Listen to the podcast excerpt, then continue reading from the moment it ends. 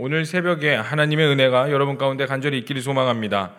어, 먼저 광고부터 하겠습니다. 오늘 상암동 MC, MBC 본사 앞에서 방송 적합 판정 규탄 집회가 있습니다. 어, 집회 시간은 2시이기 때문에 바로 가실 분들은 2시까지 MBC 상암동에 있는 MBC 본사 앞으로 가시면 되겠고요.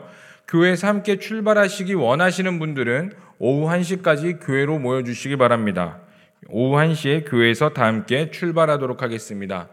우리 다 함께 거룩한 민족, 거룩한 대한민국을 만들어가는데 힘쓰며 우리 함께 달려나가는 성도님 되시기를 간절히 소망합니다. 네, 오늘 말씀은 마태복음 20장의 말씀입니다.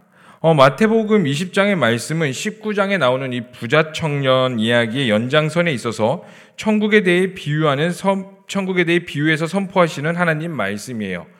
그래서 20장에 나오는 포도원 이야기를 우리는 대부분 뭐라고 알고 있냐면은 포도원 일꾼의 비유라고 우리는 대부분 알고 있어요. 그러다 보니 우리의 모든 초점들이 어디에 가 있냐면 바로 일꾼들에게 가 있는 것들을 보게 됩니다. 그런데 진짜 초점은 피고용주인 이 일꾼들에게 있는 것이 아니라 고용주인 포도 주인에게 있다는 것을 우리는 볼 수가 있어요. 그래서 이 포도주인이 보여주는 놀라운 은혜와 국률과 사랑에 대해서 오늘 본문은 말을 해주고 있는 것입니다. 그래서 오늘 본문 말씀을 보면 1절과 2절은 이렇게 말하고 있습니다. 우리 1절, 2절 다 함께 읽어보도록 하겠습니다. 시작. 천국은 마치 품꾼을 얻어 포도원에 들여보내려고 이른 아침에 나간 집주인과 같으니 그가 하루 한 데나리온씩 품꾼들과 약속하여 포도원에 들여보내고 라고 말하고 있어요. 이른 아침 새벽에 포도원 주인은 이제 포도, 일꾼들이 필요하기 때문에 장터로 나가서 이 포도원 그 일할 수 있는 사람들을 이제 부르고 있습니다. 그리고 그들에게 계약, 그들과 계약을 하죠. 어떤 계약을 하냐면 너희가 내 포도원에서 열심히 일하면 내가 한 데나리온씩 주겠다라고 말을 합니다. 여기서 한 데나리온은 이제 로마 그 당시 이스라엘이 로마 속국에 있었습니다. 이 로마 속국에 있는 화폐 가치로서 평균적으로 하루 품삯, 하루 사람이 열심히 일했을 때에 받을 수 있는 품삯이라고 합니다. 그런 그렇게 이제 사람 포도원 주인은 이른 새벽부터 사람들을 불러 모으기 시작해요. 포도 주인에서 일해서 그 일한다는 것은 무엇을 말하죠? 그 사람의 하루치 사람답게 살 수 있는 돈을 벌 수 있다는 거예요. 그 돈으로 집에 가서 가정을 돌보고 아이들을 키우며 또 하루 품삯이 될 수 있는 겁니다. 근데 여러분 보십시다. 이스라엘 그 포도원 주인이 간 곳은 장터고 거기에는 수많은 사람들이 있어요. 그 장터 그 당시에 장터는요 어떠한 곳이냐면 고용 그 정규직이 없어가지고 그냥 하루 벌어 하루 살아가는 사람들이 모이는 곳이 바로 장터입니다. 그 포도 주인이 장터에 가서 사람들을 이른 아침에 부릅니다. 그러면은 상상해 보면 그 장터에는 수많은 사람들이 있는데 그 수많은 사람들 중에 포도 주인이 뽑은 사람들은 그 많은 사람들을 데려간 것이 아니라 일부 사람들을 취해서 데리고 간 거예요. 그럼 우리는 이것을 통해 무엇을 볼 수 있냐면 똑같이 수많은 사람들이 있지만 포도원 주인이 데리고 간 사람은 택함을 받은 사람들이라는 겁니다. 그렇게 해서 이른 새벽에 포도 주인은 몇몇의 사람들을 데리고 갑니다. 그런데 여기서 끝나는 것이 아니라 우리가 계속 말씀을 보면요. 여기서 3시, 6시, 9시 이렇게 세 번을 데리고 가는데 3절과 5절을 보면은 주인이 3시에 6시, 9시에 장터에 나가서 또 일꾼들을 몰라 포도원 사람들을 데리고 가는 것들을 보게 됩니다. 여기서 3시, 6시, 9시는 유대력의 시간으로서 우리로 따지면요. 3시는 오전 9시가 됩니다. 그리고 6시는 정오 12시, 9시는 오후 3시에 해당되는 시간이에요. 다시 말해서 이 장터에 계속 포도원 주인이 나가서 사람들을 불러 모은다는 것을 뜻하고 있어요. 자, 여러분, 다시 한 번 더 우리가 보면은 그 곳은 장터입니다. 여러분, 그 장터는요, 오늘날에도 여전히 존재해가지고 팔레스타인 사람들이 이제 이스라엘 땅에 가보면은 팔레스타인 사람들이 정규직이 없어서 고용직이 필요하기 때문에 사람들이 장터로 모인다고 해요.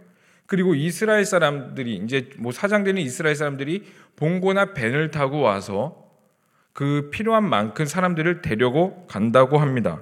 근데 그게 단순히 이스라엘에만 있는 것이 아니라 우리나라에도 있어요. 그럼 우리가 한번 상상을 해봅시다. 장터에 있는 사람들은 어떠한 마음으로 기다리고 있을까요? 지금 오늘 나를 뽑아주지 않으면 나는 일을 할 수가 없고 그 일값으로 인하여서 오늘 하루를 인간답게 살아가지 못한다는 거예요. 어떻게 보면은 그 일을 하지 못함으로써 내 가족은 집에 있는 나의 자녀들을 부양할 수 없으며 조금 심해서 과장하게 표현하면은 오늘 일을 하지 못함으로써 나의 자녀들은 굶을 수밖에 없는 그 절박한 상황. 장터에 있는 사람들은 사실 그냥 나 뽑, 일 있으면 나 뽑아주쇼 이게 아니라 나 어떻게든 나를 사용하셔야 됩니다. 나를 뽑아가셔야 됩니다.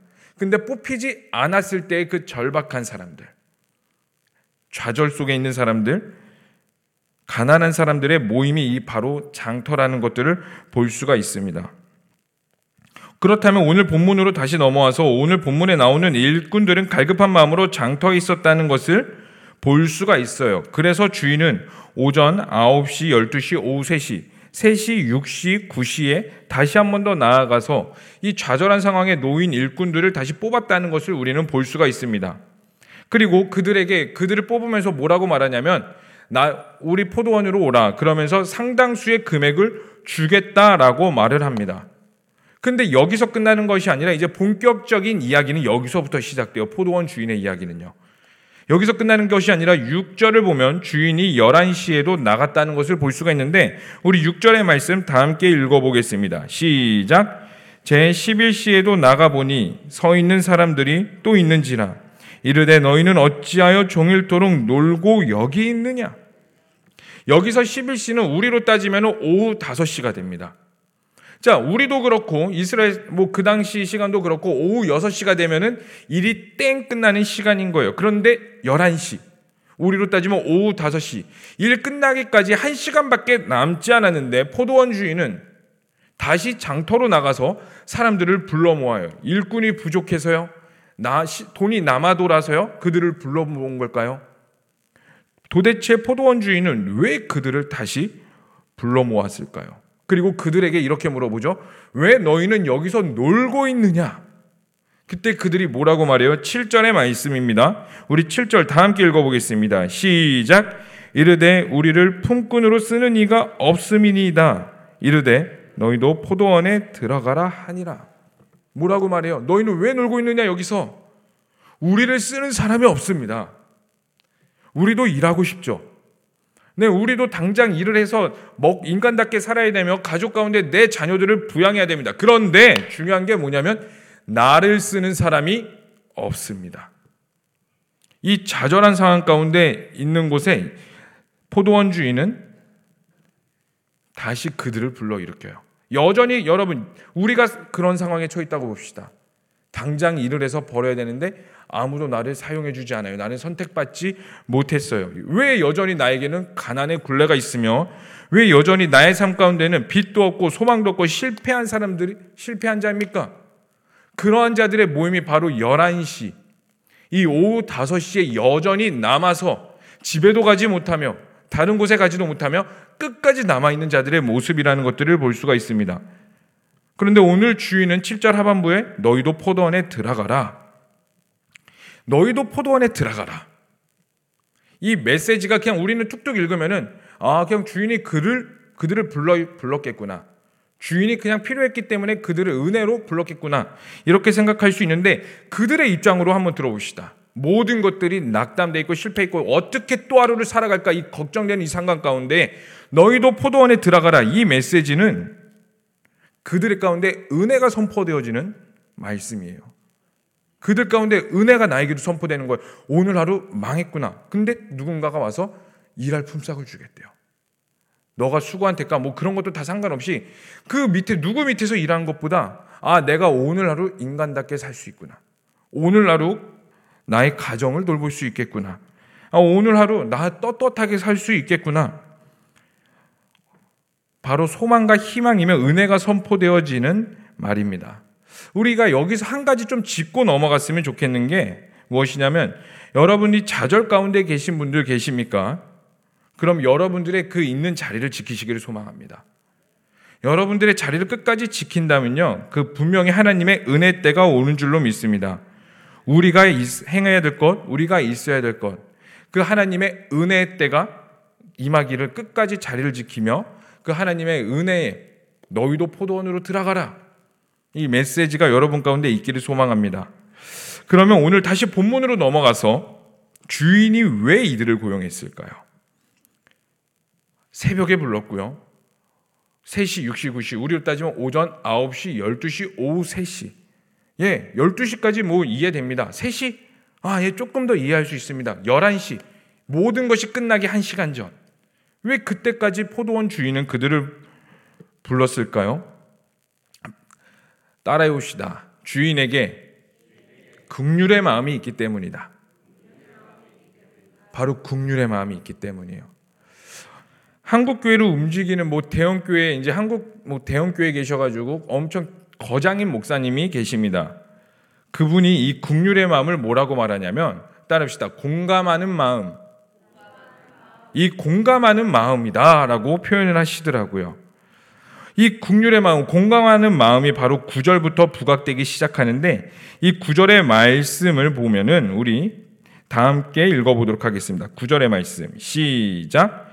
제 11시에 온 자들이 와서 한 데나리온씩을 받거늘 이제 일이 끝난 다음에 사람들이 정산을 해야 됩니다. 그런데 문제가 뭐냐면 11시, 오후 5시에 온 사람들도 와서 한 데나리온씩 받고 또 10절의 말씀도 다 함께 읽어보겠습니다. 시작. 먼저 온 자들이 와서 더 받을 줄 알았더니 그들도 한 데나리온씩 받은지라.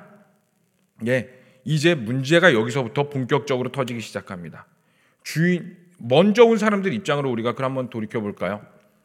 새벽부터 나는 부지런히 일어나서 새벽부터 누구보다 말끔히 나가서 선택을 받아서 야, 나 오늘 인간답게 살 수 있구나. 열심히 일하갖고 봉사도 하며 섬기면서 막 살아가는데 오후쯤 되면 보니까 사람들이 조금씩 툭툭툭 몰려와요. 어, 이제 오후 5시. 어떻게 보면 일을 마무리해야 되는 시점에 보니 사람들이 툭툭툭 또 옵니다. 그걸 보면서 어, 저 사람들은 왜 오지? 아, 나중에 더 필요해서 온 사람들이구나. 그리고 정산할 시간이 왔어요.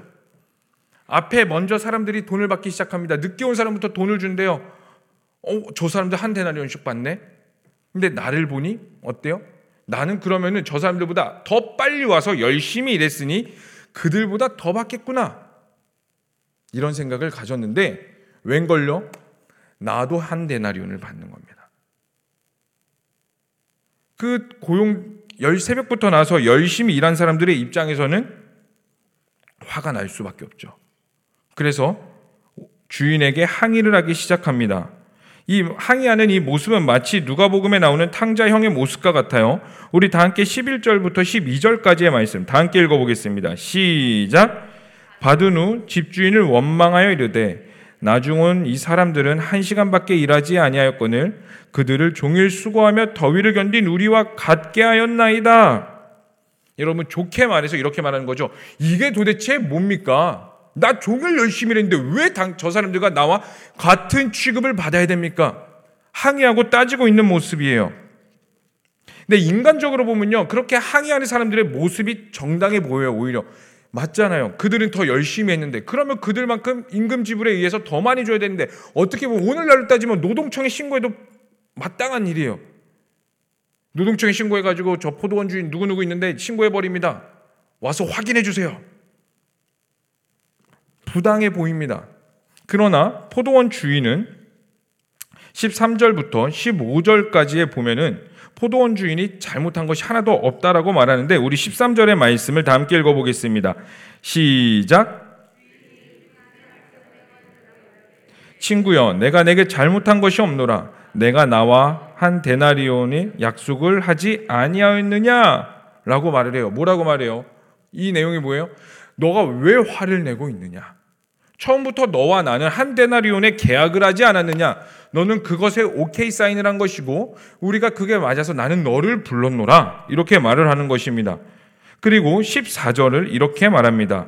다 함께 읽어보겠습니다. 시작. 내 것이나 가지고 가라. 나중에 온 이 사람에게 너와 같이 주는 것이 내 뜻이니라. 라고 말해요. 주인이 나중에 온 사람에게도 한 데나리온을 준 것을 나의 뜻이라고 말합니다.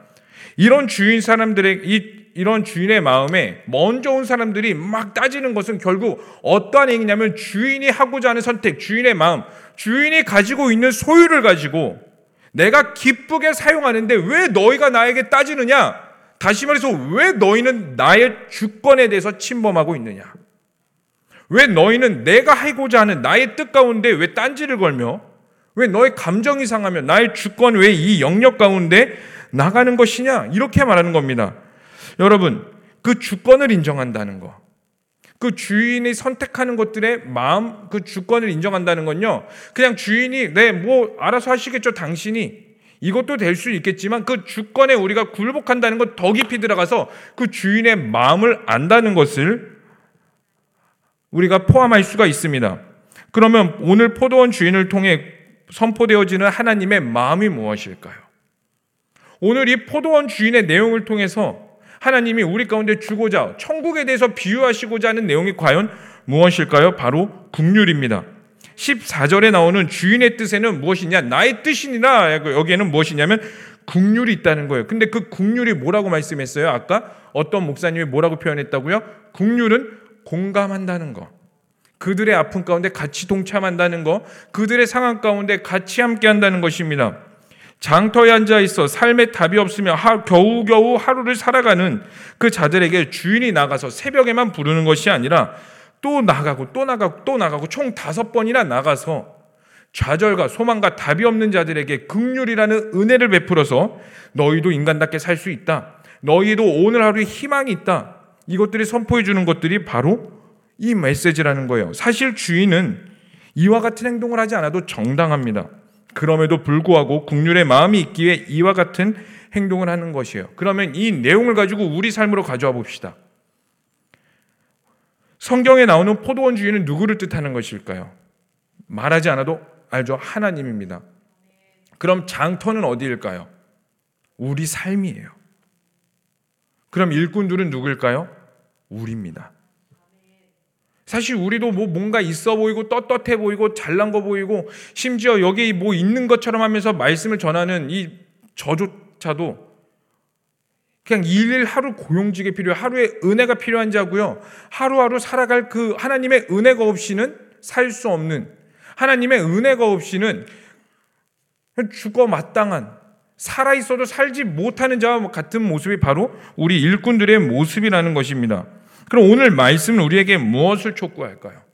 이 말씀이 포도원 주인 하나님, 일, 장터 우리의 삶, 일꾼, 우리의 모습을 통해서 우리에게 전하고자 하는 말씀이 무엇일까요? 바로 하나님의 마음을 알아 국률의 마음을 가지고 열심히 일하라는 것입니다. 그리고 늦게 오는 자들을 환영하며 같이 기뻐하며 결국 우리도 장터에 나가 세상 주인이신 하나님을 소개해야 된다는 거예요. 그 국률의 마음이 너희에게도 있느냐입니다. 성경에 나오는 먼저 일한 사람들처럼 자기의 정당성을 세워 하나님의 주권에 침범하는 것이 아니라 주인의 국률의 마음을 동참하는 것이 바로 우리의 역할이며 자세인 것입니다. 사실 우리가 성경 오늘 본 말씀 읽으면서 한 절을 안 읽었는데 이 8절의 내용입니다. 우리 8절의 말씀 한 목소리로 읽겠습니다. 시작. 저물매 포도원 주인이 청지에게 이르되 품꾼들을 불러 나중 온 자부터 시작하여 먼저 온 자까지 삭을 주라 하니 포도원 품꾼들이 사실 돈을 받았는데 왜 늦게 온 사람부터 먼저 받았냐면 8절의 말씀을 보다시피 주인이 먼저 늦게 온 자들부터 주라. 이렇게 말을 해요. 주인이 생각이 없어서 야 그냥 늦게 온 사람부터 빨리빨리 주고 보내 이래 이래서 늦게 온 자부터 줬을까요? 주인이 과연 늦게 온 자들부터 주면은 앞서 온 사람들이 부당하다고 들고 일어서는 것들을 몰랐을까요? 아니요, 분명히 알았을 겁니다. 그럼에도 불구하고 왜 늦게 온 자들부터 주라 했을까요? 포도원 주인이 진짜 원하는 것, 이 포도원 주인의 마음을 통해서 우리가 투명할 수 있는 것은 무엇이냐면 바로 주인의 마음을 알기 원하기 때문이에요. 여러분, 우리에게 은혜를 먼저 베푸신 은혜가 뭐, 이유가 뭘까요? 우리에게 먼저 하나님의 사랑을 베푸신 은혜가 뭘까요? 그걸 나만 누려라? 아니요. 너희가 그 사랑으로 말미암아 하나님의 마음을 알기를 원하기 때문에 우리에게 먼저 주신 겁니다. 뭐 우리가 먼저 온 자들입니까? 우리가 먼저 하나님께 택함을 받고 부르심을 받은 자들입니까? 그럼 이제 주인의 국률의 마음을 알라고 우리가 기도하셔야 돼요. 사실 교회를 하다 보면 정신도 없고 분주하다 보니까 실수할 때도 있고요. 의도하지 않은 일들이 일어날 때도 있습니다. 그로 인해서 뭐 사람과의 다툼이 있을 수도 있고 상처 아니면 원하지 않는 결과물이 일어날 수도 있어요. 우리는 그거에 대해서 경계도 하고 깨어 있어야겠지만 사실 우리 원대로 되지 않을 때가 많은 것도 사실입니다. 또 교회뿐만 아니라 우리의 가정 가운데도 자녀와의 문제도요. 아니면 직장 동료 간의 문제도요. 아니면 친구끼리의 문제도요.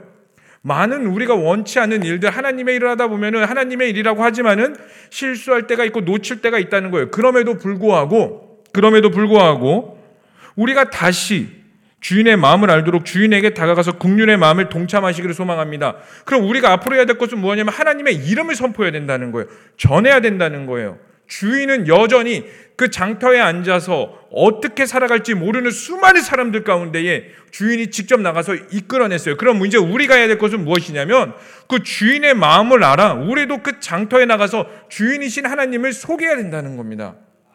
여러분 삶 가운데 그 국률의 마음이 하나님의 마음이 닮아 있기를 간절히 소망합니다. 그래서 우리 함께 그 하나님의 마음에 동참하기를 소망하는데 사실 20장에는 이 포도원 주인 말고도 또 다른 이야기가 있어요. 이제 20절부터 28절까지의 내용을 보면 세베대의 아들의 어머니가 예수께 나와 주의 나라에서 아들 하나는 우편에 아들 하나는 좌편에 앉아달라고 말합니다. 또 이것으로 인해서 많은 논쟁들이 일어나죠. 많은 일들이 일어납니다. 도대체 왜 이런 일들이 일어날까요? 사실 이것도 사람들이 포도원 주인의 마음을 몰랐듯이 이 사람들도 예수님께서 이 땅에 오신 목적 주인의 마음을 모르기 때문에 헛된 것을 구했기 때문이에요. 그래서 이렇게 말씀하시죠. 우리 28절 말씀 다 함께 읽어보겠습니다. 시작. 인자가 온 것은 섬김을 받으려 함이 아니라 도리어 섬기려 하고 자기 목숨을 많은 사람의 대속물로 주려 함이니라. 아멘. 하나님의 마음이 여기 있다는 겁니다. 그래서 29절부터 34절까지 이제 여리고에서 맹인 두 사람을 고치는 사건으로 20장을 마무리합니다. 여러분, 예수님이 여리고에서 맹인 두 사람을 고치는 거 그냥 또 다른 단락으로 끝나가지고 그냥 누구를 고치셨구나 하나님께서 예수님께서 기적을 베푸셨구나 해서 끝나는 내용이 아니에요. 왜 여리고 맹인이 여기에 나왔을까요? 그저 병든 자를 고치신 하나님이 아니라 예수님께서 이 맹인의 눈을 고치셔서 맹인의 눈이 띄어졌듯이 우리도 영적인 눈이 띄어져야 된다는 거예요. 우리가 하나님의 마음을 알지 못한다면 아무리 살아있고 숨쉬고 있고 교회를 많이 한들 여전히 영적인 맹인이라는 겁니다. 나의 분노에 쌓여서 여전히 일을 하고 있다면 나의 분노에 의해서 여전히 하나님의 일을 하고 있으면 나의 잣대를 가지고 누군가를 판단하며 내가 기준이 되어서 이 사람은 이렇고 저렇고 물론 그런 실수는 할 수 있습니다. 그러나 우리가 필요한 것은 그런 가운데 무엇이에요? 영적인 눈이 띄어달라고. 하나님, 내가 여리고의 메인과 같습니다. 이제 나의 눈이 띄어져서 주인의 마음을 알게 해달라고. 영적인 눈이 띄어서 하나님의 본질을 봐라. 하나님 이 땅 가운데 오신 이유를 봐라. 하나님이 진짜 우리에게 원하시는 것이 무엇인지 봐라라고 말씀하는 겁니다.